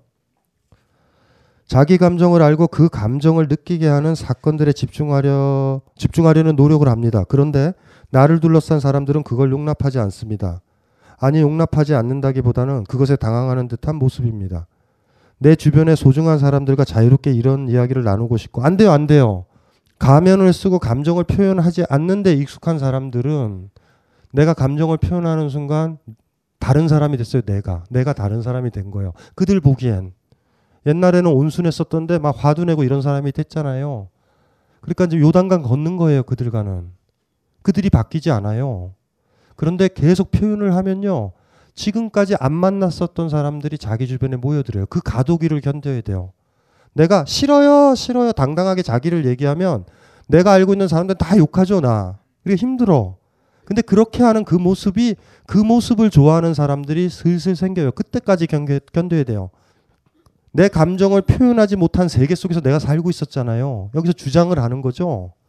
그러면 지금 이 상태 보면 외로워 보인다고. 그래서 아이씨 감정 표현하지 말자 이렇게 될 수 있는데 그러면 안 돼요. 계속 외쳐요 소리내서 아 아프다 아프다 아프다. 이 옆에 있는 세계에서 그 소리를 듣고 그 사람 중심으로 하나의 세계가 재편돼요. 그때까지 견뎌야 돼요. 무슨 말인지 알죠? 그러니까 내 감정을 표현해도 되는 사람의 세계는요. 지금 감정을 표현하지 못했던 이 세계 사람은 아니에요. 절대 아니에요. 관계는 무조건 틀어져요. 그러니까 그걸 받아들일 수 있는 사람과 관계가 재편되는 거예요. 그때까지 혼자 견뎌야 돼요. 외로울 것 같죠? 여러분들이 학교에서 이럴 수 있어요. 직장에서. 이건 반대야! 여러분 속을 얘기하죠? 사람들이, 어, 저 새끼 왜 그래? 지금까지 고분고분 회사 다녔는데? 이러죠? 그런데 끝나고 나면 여러분들의 동료 중에 한 명이 여러분들한테 와요. 이 저한, 저한테라면 그렇게 얘기했죠. 강 선생. 저도 강 선생 입장이 맞는 것 같아. 기존에는 나랑 몰랐던 사람이에요. 그렇게 오는 거예요. 그러니까 이런 거죠. 외롭지 않아요. 얘기를 하면 그 얘기를 할 수 있는 사람들의 관계가 재편되는데 그때까지 시간은 외로워요. 힘들고. 마지막 유혹이에요. 견디시고 하시면 돼요. 안녕하세요, 선생님. 저는 솔직히 감정에 얼어붙어 있는 게 아니고 너무 감정이 가행되어 있는 제 모습이 제 모습이 고민입니다. 쉽게 분노하고 쉽게 슬퍼하고 쉽게 행복하고 즐거워합니다. 이거는 문제는 뭐냐면 울 때 있죠. 특히 여자분들의 놀라운 비법. 우리 누이를 관찰한 본 결과 50년간 얻었던 비법은 울기 시작하면 눈물이 나서 슬퍼서 울어요. 음, 무슨 말인지 알죠? 울다가 보니 우는 걸? 어, 이거 봐라, 슬프다. 막 울어요. 별일도 아닌데. 이런 식의 가행이거든요. 이 가행은 뭐냐면 미리 울어버리기. 미리 울어버리기. 가장 약한 것. 그러니까 뭔지 알죠? 진짜로 안 울기 위해서 울 수 있어요. 우리 그 곡할 때 있죠. 곡, 곡. 아이고, 아이고, 이런 게 왜 그런지 아세요? 진짜 안 울려고. 사람 슬퍼서 우는 소리 들어봤어요? 진짜? 곡 말고. 으 으, 이런 거 말고요. 이상한 소리야. 짐승 소리. 들어봤어요? 그 소리 나는 거 싫을 때 미리 울 수 있어요. 그러니까 약한 분이에요. 가잉? 아니야, 아니야, 아니야, 아니야. 가잉 아니에요. 진짜 그 감정이 드는 걸 은폐하는 거. 총 같은 거, 총기. 군대에서 총기 같은 거 일부러 녹슬게 하죠. 그런 거 같은 거. 진짜 공기에 노출되는 거 싫어요, 쇠가. 이분은 이렇게 닫혀 있는 거죠. 감정의 가잉은 자기를 보호하는 하나의 방법이에요. 참 감정마저도 제스처가 가능하다라는 게 놀랍죠. 인간은요. 그래서 인문학이 필요해요. 정신 분석하기 단순하지가 않아. 아시죠? 잘 주문해 오면요. 동정심에 가득한 나를 발견할 수도 있어요. 그러니까 뭔지 알죠? 집에 가서 개를 한번 뻥 차요. 빵! 개가 절죠. 그럴 때 아유 이런 마음을 들고 남자친구를 바로 만나는 거예요. 죄송해요. 다른 건 다 좋은데 쉽게 분노하는 제 모습을 느낄 때마다 아 이건 그런 거예요. 이렇게 약했다라는 거 같은 거야. 화내는 거 있죠. 미리 화내는 거. 아 이래버리는 거예요. 무서운 거 있으면 산에서 이렇게 혼자 무서우면 이렇게 그냥 무섭다 하고 이렇게 걸어가면 되잖아요. 우리는 어떻게 가죠? 꼬맹이들 아 가는 거 있잖아요. 그게 그거야. 세계가 무서운 거예요. 졸라게 무서운 거예요 지금. 그 분노가 아니에요. 미리 분노. 미리 화내기. 그러니까 다른 걸로 표출하는 거예요. 분노의 타켓이 아닌 거에 지금 가행돼서 나오는 거예요, 지금.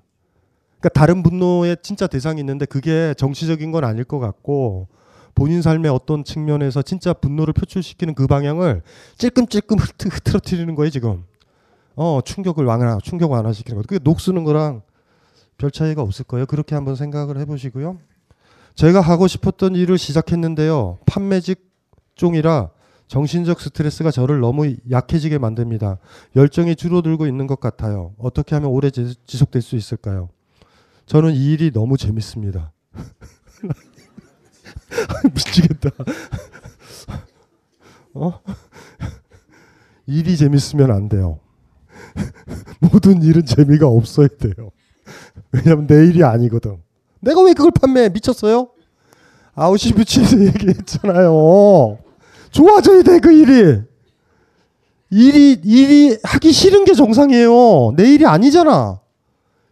이게 이건희의 일이지 내 일이에요? 아니잖아. 아니라는 거 받아들이면 살기가 힘들단 말이에요. 피곤해서.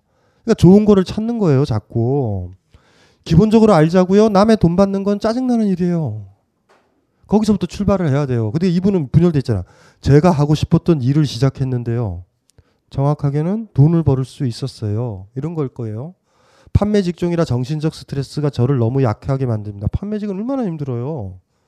열정이 줄어들고 있는 것 같아요. 열정이 줄어들면 돈을 못 벌거든요, 이분은. 그러니까 불안하신 거예요. 어떻게 하면 오래 지속될 수 있을까요? 저는 이 일이 너무 재밌습니다. 금마무리 끝까지 체면을 거시는 거예요.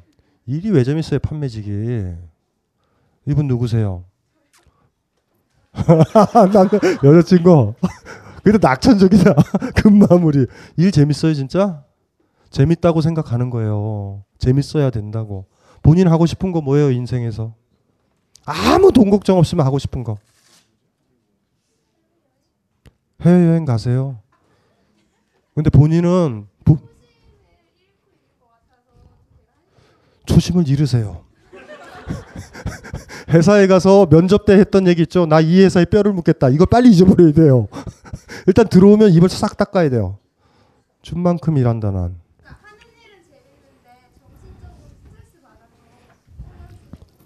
지금 본인이 혼란스러워요.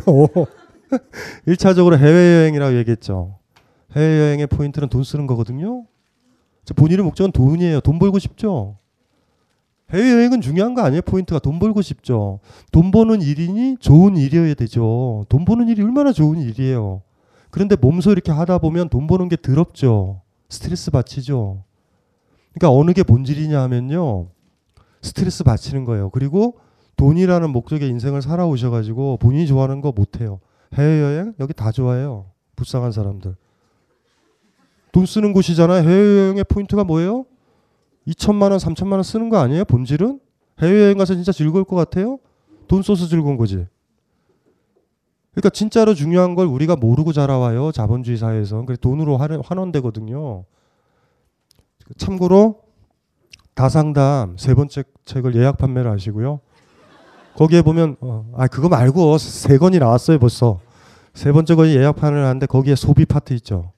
소비 파트를 아니면 책 사기가 부담스러우면 팟캐스트의 소비 파트를 들어보세요. 비슷한 고민들이 많거든요. 지금 목적이 자기가 원하는 걸 몰라요. 해외여행 말고 또 뭐? 모든 꿈들이 아마 그럴걸요. 지금 내, 내가 수입, 수익으로 얻는 것 이상의 것들로 돈을 써서 쓸 수 있는 것이 본인의 소원일 거예요. 돈이에요, 목적이. 그러니까. 그걸 지금 고민해야 돼요. 돈 버는 게 목적이에요. 나머지는 중요한 건 아닌데 돈이 너무 소중하다 보니 내가 하는 판매직도 소중한 일이라고 생각을 하는데 온몸으로 느껴지는 건 스트레스예요. 내가 이런 식으로 해서 돈을 벌어야 될까? 이런 느낌 들죠. 그러니까 그 갈등 속에 가만히 있어야 돼요. 이렇게 남자친구가 할 일이 많아요. 여자 여자친구랑 같이 책만 사지 말고 상처받지 않을 권리를 같이 카페에서 읽어요. 그러니까 상처받지 않을 권리를 읽으면서 그렇게 이제 그 뭔지 아시겠죠? 박사님 저는 자칭 착한 아이로 살아가고 살고 있는 24살입니다. 학교를 졸업하고 2년 사이에 두 번이나 이직을 하고 조직 생활에 억압받고 조롱, 멸시 그리고 비난을 견디지 못해 이렇게 백수 생활을 다시 시작하였습니다. 회사에서 그만둘 당시 직장 상사가 저에게 넌 너무 착해. 그래서 안 된다 고 말을 할 정도로 제 할 말 잘하지 못하고 늘 이쁜 모습, 잘하고 노력하는 모습을 보이고자 노력했습니다. 곰곰이 생각해 보면 저는 어릴 때부터 늘 착했고 강압적이고 지시적인 엄마의 기에 눌려 살아온 것 같습니다. 뒤로 박사님 다시 사회라는 감정을 억압하고 내 할 말 못하는 착한 모습을 원하는 그런 곳에서 들어가기에 앞서 저는 심한 자괴감이라는 감정에 빠져 있답니다. 버텨내지 못하고 착하기만 한 자기 감정에 솔직하지 못한 제가 너무 싫어서 늘 무기력해지곤 합니다. 자괴감 이걸 심각하게 느끼고 제 것으로 받아들이고 싶은데 방법이 있을까요? 착한 거죠, 착한 거. 착한 거. 한 번만 하면 되는데 회사 가서. 이분 누구예요? 24살. 하나의 직장에 들어가서 해서요. 음, 건수를 딱 잡아요. 나갈 건수를 잡아서 다 한 번, 다 모였는 자에서 한 번만 해요. 야, 이 개새끼들아 하고. 모든 게 해결돼요. 음, 한 번만 하면 돼요. 한 번이 힘들어요. 하실 수 있어요? 아, 쓸데없는 소리 하지 말아요. 다 억압적으로 살아요. 일로 와봐요. 일로 와봐요. 우리 욕이나 하자. 박수 좀 쳐줘요. 어, 욕, 욕. 그러니까 막 해. 해봐요. 누구한테 대상이 있어야죠. 그냥. 세상한테 다. 세상한테. 야이 이 씨발 새끼야. 다시 한번 그렇게 말고 욕해봐요 제대로. 어, 내가 아무 말 못한다고. 옆, 옆, 옆, 옆, 옆, 옆, 뭐이 개새끼야.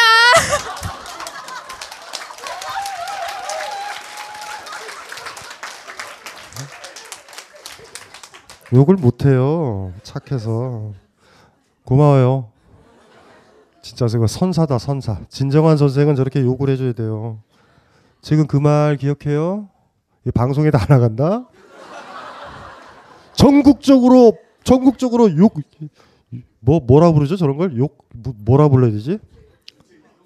욕쟁이 그쵸? 욕쟁이로 등극한 거예요. 이제 끝장났어요 인생은. 욕하면서 살아요. 욕 못하는 거 아셨죠 본인이? 욕 못해요. 김호준이 왜 당당해졌는지 가르쳐 줄까요?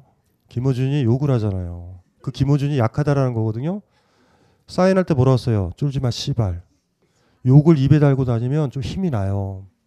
그러니까 욕을 쓰는 사람들이 거친 애들이에요. 조직 보스들은 보통 욕을 안 쓰고요.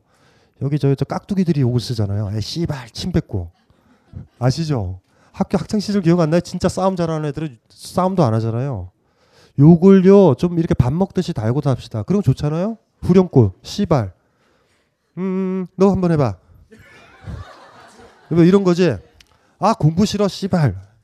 저욕 안 하는데. 아 엄마랑 같이 왔니? 아니 한 번도 욕 안 해봤어요. 그러니까 엄마랑 같이 왔니? 예. 그래 됐어. 제가 무슨 말 하는지 알죠? 공포가 분노로 분노가 혼란으로 이어집니다. 봄부터 알 수 없는 공포가 있었습니다. 딴지은 라디오를 듣고 국민 TV를 듣고 한겨레를 읽는데 혹시 누가 나를 주시하지 하지 않을까 하는 민망한 공포. 그래서 입을 닫고 있었습니다. 영화 버- 변호인을 봤습니다. 화가 났고 많이 울었고 속상했습니다. 저는 영화 일을 하고 있는데 정치적 사회적 이슈는 배제한 글을 쓰겠다고 생각하고 있었습니다. 강의를 듣고 영화 벼- 변호인을 되새겨 보니 그렇게 단정적으로 감정을 닫아도 되는지 고민하게 됩니다. 굉장히 약하시죠, 그렇죠? 근데 약한 게 당연하죠. 우리 사이가 그러니까 정상적인 분이죠. 왜냐하면 나머지 분들은 공포도 안 느끼는 건 싸우지 않거든요. 우린 투항했거든요, 박근혜한테. 이분은 속에는 근질근질한 거예요. 혹여 내 속마음이 들키지 않을까. 그리고 이렇게 고민하시다가 여기 계신 분이랑 똑같이 돼요. 조금만 참으세요. 평범한 소시민이 되니까. 어 이거 이거 이거 뭐죠? 어 쿨한데 사랑과 연민을 구분하는 방법은 뭘까요? 어, 사랑과 연민을 구별하는 방법은요? 그 사람이 아플 때 간 신경이 쓰이고 그 사람이 건강하거나 행복할 때는 그, 그 사람의 무관심해질 때, 아, 그건 연민이에요.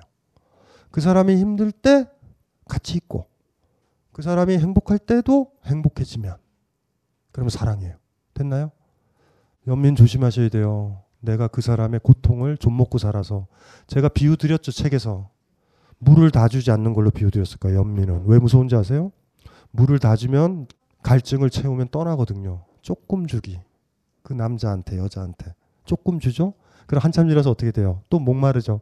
더 주세요. 그러면 사랑해 하면서 조금 줘요. 다 주면 안 돼. 다 주면 떠난다라는 걸 알아. 그러니까 어떻게 되죠? 그 관계가 뭔지 아시겠죠? 와. 진짜 복수심보다 더 무서운 관계일 수도 있어요. 연민을 사랑이라고 생각할 수도 있어요. 아, 자식한테 연민에 빠질 수 있어요. 자전거 몰다가 있죠. 애 자전거 탈 때 넘어질 때 기분이 좋다 엄마들은. 어머나 내가 필요한 것을 타고 훅 갈 때 있죠. 엄마 나 하면서 애가 달려 해가지고 막 가는 거예요.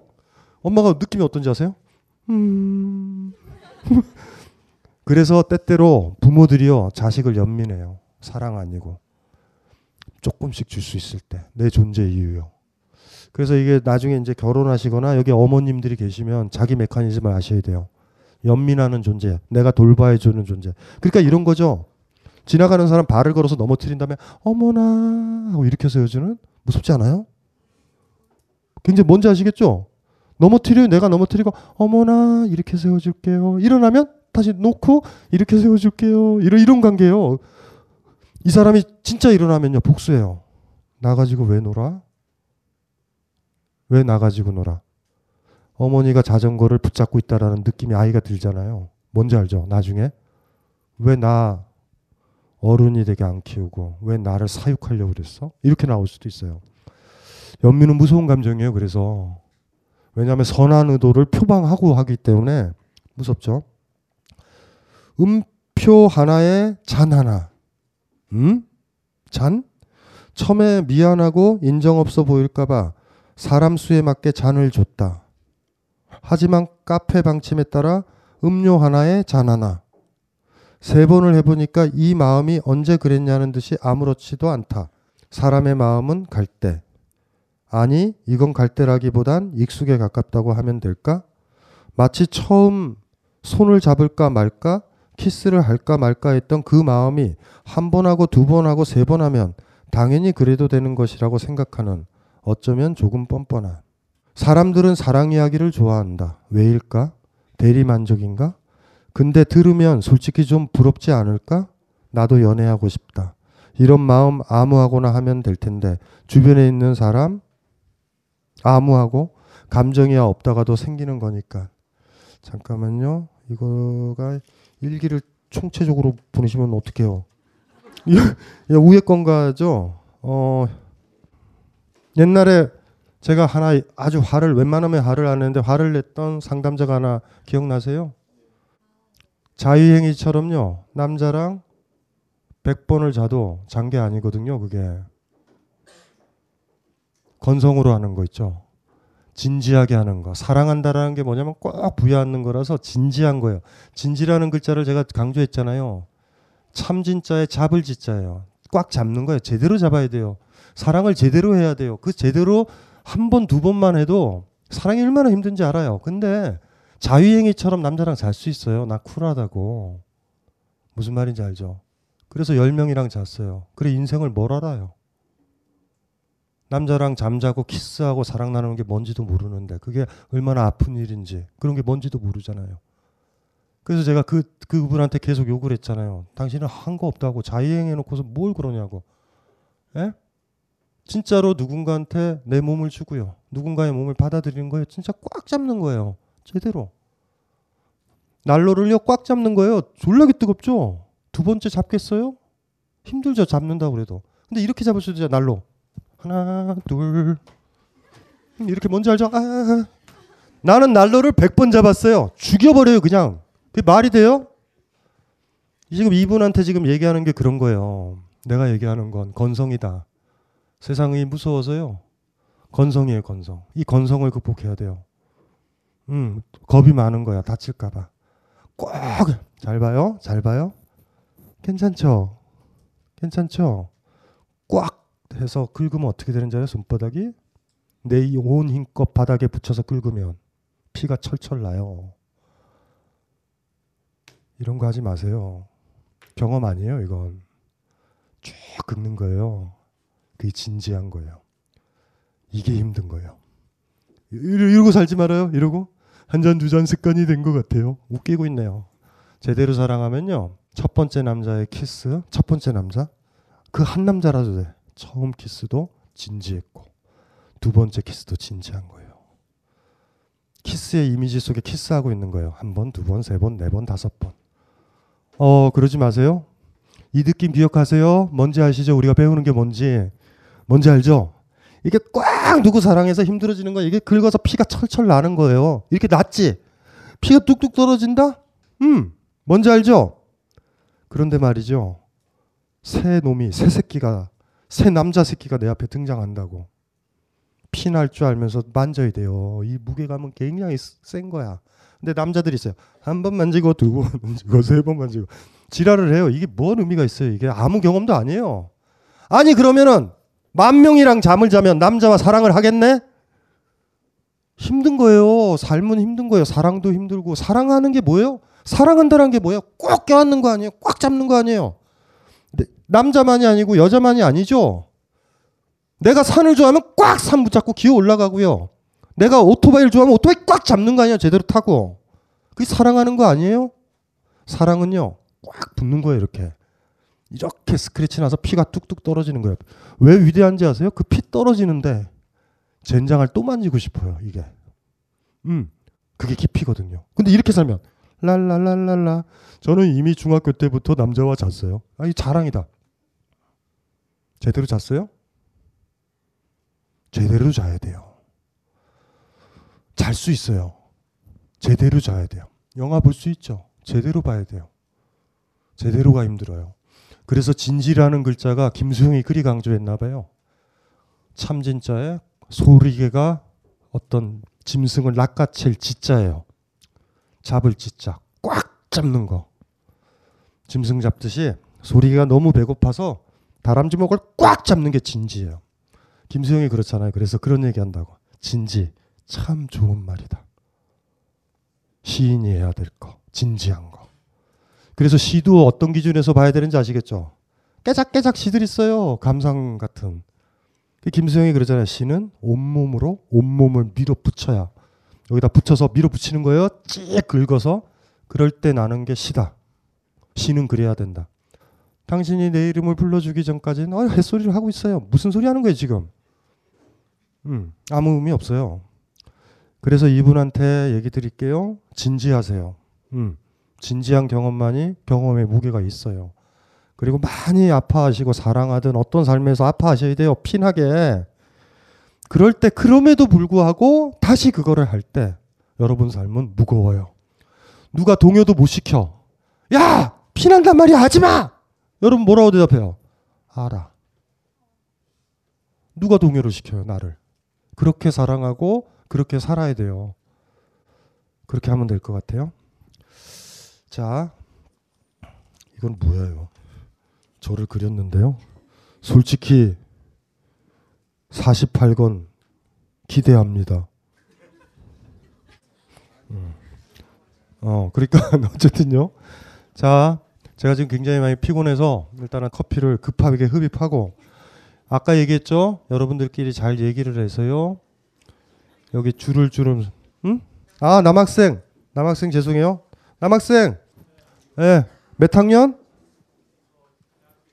2학년이요. 군대는 갔다 왔어요? 1번 할까요? 2번 할까요? 2번? 예. 2번 볼게요. 저 학생이 생각을 했나 봐요. 1번, 2번 중에 2번이 중요하다고. 1번은 낚시봐요. 1번이 시작이 그렇게 돼요. 불교적 관점에서 봤을 때. 2번, 개인의 감정을 표출할 때 각자의 감정은 각자의 순간적인 개인의 주관적인 감정임에도 불구하고 상대방이 그 감정을 느끼는 게 옳지 않다라고 규정을 하고 싶을 때가 많습니다. 어우, 복잡하다. 이와 비슷하게 남 혹은 스스로가 옳다고 규정하는 순간 딜레마에 빠지는데 그렇다면 인생의 답은 없는 것이라고 어떻게 살아도 무관하지 않지 않습니까? 음, 처음을 볼게요. 개인의 감정을 표출할 때 각자의 감정은 각자의 순간적인 개인의 주관적인 감정임에도 불구하고 상대방이 그 감정을 느끼는 게 옳지 않다라고 규정을 하고 싶을 때가 있습니다. 개인의 감정을 이렇게 표현할 때 그 감정이 그 사람한테만 옳고 다른 사람 그러다 그럴 수 있다라는 거죠. 그런 건가요? 일단은 그런 갈등이 생길 수 있다라는 얘기인가요? 그건 어떻게 하냐라는 건가요? 여자친구는요 본인의 가치관 때문에 헤어진 게 아니라 본인이 싫어서 헤어진 거예요. 정신 차려요. 그 여자친구가 네, 네 주장이 난 너무 싫다 이런 얘기 했나요? 헛소리예요. 사람이 사랑하면요 그 사람의 칼도 받아들인다 그랬어. 헤어지기 시작하면요 이유는 다 달아요. 가치관의 문제가 아니에요. 처음에 왜 사귀었는데 자기한테 솔직했고 자기 가치관을 피력했고 그 여자는 받아들였죠. 시간이 지나서 왜 헤어져요? 가치관이 싫다고 그러죠. 그냥 싫어진 거예요. 그냥 이렇게 얘기해요 그 여자친구한테. 난 똑같은데 왜 네가 변했냐고. 피해를 줘서 헤어졌다 그랬죠. 피해자 코스프레 했죠. 여자친구가 너한테 상처를 받아서 떠났다고. 음. 상대방을 악하게 만들어요. 약한 사람들은. 당신 때문이라고 제가 아까 얘기했잖아요. 근데 본인이 혼동에 빠져요? 가치관을 버려요? 왜 가치관을 버려요, 본인이? 본인이 주장하는 감정을 왜 버려요? 미쳤어요? 그것 때문에 그 여자가 본인을 좋아했어요. 무가치관이었으면 그 여자가 당신을 좋아했을 것 같아요? 그게 예뻤던 거예요, 한때는. 근데 그 이유를 대는 거예요, 또. 그 얘기를 그대로 들어요? 다음 여자 만나려면 가치관이 없으면 될 것 같아요? 가치관 없이 살래요? 감정 없이 살래요? 문제의 핵심이 뭔지 아세요? 그그 여자 잊어버렸어요 지금? 당연히 그렇죠. 그래서 가치관과 감정만 없으면 그 여자는 다시 만날 것 같아요? 다시 만나도 여자가 이럴 때 있어요. 나는 네 짧은 머리가 너무 싫어. 라고 얘기를 해요. 그래서 난 너랑 헤어져야 될 것 같아. 이럴 때 남자들은 바보같이 머리를 길어요. 그래서 이러죠. 그럼 여자가 또 변한다? 머리가 아니야. 난 네 바지가 싫어. 본인한테 남는 것만 하세요. 거짓말에 속은 거예요. 그 여자친구가 그랬으면 좋았을 것 같아요. 딴 남자친구가 생겼다고. 뒷조사를 해봐요. 문제는 당신의 가치관이 아니고요. 그런 거 아니에요. 그것 때문에 좋아했었던 여잔데 그 이유를 댈 때 지혜로우면 알아야 되잖아요. 그럴 때 그런 이별 통보를 받을 때 이런 말만 하면 돼요. 왜 그러니? 네가 변해놓고 그냥 내가 싫으면 싫다고 그래라. 이상한 얘기하지 말고 까먹지 마셔야 돼요. 음 피해 의식 가지고 있어요. 헤어진 이유가 나 때문이라고 그 여자가 주문을 걸어놨어요. 저주를 그러지 마세요. 자기 보이면서 살고요. 음, 무슨 말인지 알죠? 그래야 돼요. 본인은 본인이잖아. 왜 감정을 숨기고 살고 왜 자기 가치관 피력해야 될 걸 억압하고 살아요? 그래서 사랑받으면 뭐 할 건데? 그 사람한테 계속 그러고 살아야 되는데 미쳤어요? 아버지를 아버지를 하지 못하고 살아야 돼요. 그 여자랑 왜 살아요? 미쳤어요? 그러지 말아요. 내가 아버지를 아버지라고 하는 걸 받아들이는 사람과 같이 있어야 되잖아. 근데 그 여자는 나쁜 여자인 거예요, 여자친구가. 너 옛날에 아버지랑 아버지라 해서 멋있었는데 이제 아버지를 아버지라 하니 싫대요. 근데 본인은 또 헷갈려서 아, 이러면 아버지를 아버지를 안 할게요. 이렇게 변한 거예요, 지금. 그러니까 불교의 관점이 나오는 거예요, 해탈하려고 자꾸. 내 가치관을 비우자, 욕망을 비우자 이런 걸로 가는 거예요. 불교적 관점이란 단어에서 저는 그런 걸 느꼈거든요. 그렇게 하지 마세요. 무슨 말인지 알죠? 욕해요, 그 여자친구를. 왜 그따구로 말을 해가지고 순진한 나의 마음을 이렇게 헷갈리게 하냐고. 아직도 여자친구 사랑하는 거 아니에요. 내가 가치관을 버렸으면 중요한 건 그 여자한테 남자가 있다고요. 뒷조사를 해봐요. 제가 감정 수업 인쇄의 3분의 1을 걸어요. 100%예요, 그건. 제가 봤을 때. 3분의 전체를 안 거는 이유는 별게 아니라 위험해요. 세상은 뜻대로 안 되는 게 있어요. 뜻대로 안 되는 게. 하나가 급하게 왔어요. 또 하나가. 아, 한 거구나. 어, 여기 있다. 어, 여기 또 한 거네. 고민. 한 사람만. 일로 나오세요, 그럼. 일로 나오세요. 우리 방송에 출연하자. 이쪽으로. 이쪽으로 와봐요, 이쪽으로. 예. 저분이 방송을 알아요. 이거 녹화하는 거 알고 내, 내 목소리가 안 들리는 거 아니에요? 그래서 나 네네네네 우리 저 방송이 안 나오게 뒤집을까요? 이렇게 이미 이미 이미 이미 다 찍어놓고 그래도 해봐요. 아니 저기 아들은 3년간 그 백혈병에 걸렸는데 거의 완치 판결이 났고요. 어, 언니는 몇 달 전에 죽었고요. 태, 어, 유방암으로 제 말해서 시아버지는 폐암으로 돌아가셨고요. 어, 그리고 조카는 갑상선 암 걸렸어요. 그러니까 이제 자기 몸은 조금만 아프면 이제 병원을 이렇게 대학병원 몇 군데 정해서 다니면서 이제 의료 쇼핑을 하는 거죠. 검사하고 조금만 이상이 있으면 그런 친구한테 조언 좀 해주고 싶거든요. 제 친구, 친한 친구. 왔어요 여기? 이따가 예, 제가 그럼 여기서 얘기를 드릴게요. 죽음이 무서운 이유는 우리가 죽어보지 않아서거든요. 모든 공포의 핵심은 내가 그걸 안 겪어봐서 생기는 문제예요. 그러니 오만 상상을 자극하죠. 그러니까 예를 들면 어떤 남자나 어떤 여자아이가 남자랑 안 잡았기 때문에 여자랑 안 잡았기 때문에 오만 공포들이 증폭이 되는 거죠. 다 가행돼 있거든요. 이 가행된 공포들이 항상 문제인데요. 그리고 이제 집안 내력에 이제 암이라는 게 있잖아요. 그 집안 내력이 있어요. 암이라는 건.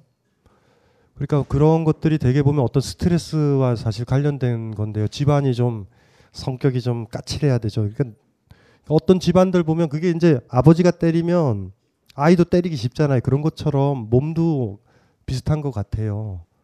그리고 계속 검사 받고 뭐 이제 그러잖아요. 자기도 걱정이 되고. 그런데 이런 거죠. 저는 이런 생각을 해봤어요. 스님들이 생사에서 해탈하시죠. 그러니까 살고 싶다라든가 죽으면 무서워 이런 공포에서 해탈하시는 게 깨우친 사람이잖아요. 그렇죠? 그런데 그거를 언제 깨우칠까라는 걸 고민을 많이 하게 됐어요. 자비요. 자비. 사랑. 산에 올라가서요. 동료가 다리가 잘리고요. 힘들어요. 그럴 때 그 동료를 얻고 내려오는 자비요. 예, 우정이요. 더럽게 힘들거든요.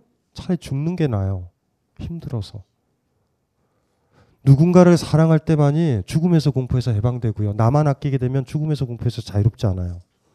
누구를 위해서 진짜 헌신하고요. 사랑해서 살면요. 이제는 안 해도 되잖아요.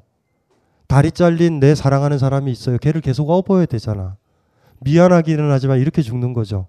사실 한편으론 아유 이제 쉬겠구나. 그래서 누군가를 아주 강하게 사랑했던 사람들한테 죽음은 편안할 안자에 휴식할 때 식자를 쓰는 안식이라고 쓰는 것 같아요. 아주 여자여도 되고요. 개여도 되고 상관없어요. 진짜 나 말고 무언가를 절실하게 사랑했던 사람은 죽음을 휴식으로 받아들일 때 죽음의 공포에서 해결되는 것 같아요. 그런데 내가 암에 걸릴 것 같다. 나를 아끼고 이렇게 강하면 강할수록요. 더 힘들 거예요. 그 친구는. 그래서 그 친구가 누군지는 모르지만 여자 여자죠? 남편을 사랑하든 아니면 애인을 만들든 자연을 사랑하든요. 산을 사랑하든 환장하게 사랑할 거를 찾아야 된다. 그래야지 그 공포에서 벗어난다. 그건 맞을 것 같아요. 근데 굉장히 힘들 거예요. 누군가를 위해서 나를 희생하는 사람들은 죽는 게 편해요. 아유, 힘들다. 그래서 자비가 자비를 행할 때 스님들이 생사에서 해탈해요. 돌아보면 누군가를 사랑했던 사람들, 민중을 위해서, 역사를 위해서, 후손을 위해서 사랑했던 사람들이 죽음을 가벼이 여기죠. 그 역설이에요. 그래서 멋지게 살아야 돼요. 인간답게. 누구를 사랑하면서. 그러는 순간 찌, 찌질한 감정들 없어져요. 반면 오래 살아야 돼. 안 걸리면 안 돼. 내 몸은 소중해. 가족도 안 챙겨. 남편이 뭐가 중요해. 이러는 순간 외롭고요. 아프고요. 두려워요. 친구한테 그 얘기를 해줄 수 있을까요? 친구한테 그런 얘기를 해줬으면 좋겠어요. 스님들이 삶에 대한 집착과 죽음에 대한 공포에서 벗어나는 방법은 자비의 깊이에서 찾는다고 하더라. 누구를 진짜 아끼고 사랑하면 너의 죽음이 너한테 휴식이 될, 되게 느껴질 수가 있다고 하더라. 그 얘기를 제 대신에 전해주세요. 그러면 될 것 같아. 친구가 그 말을 들을지 모르겠다.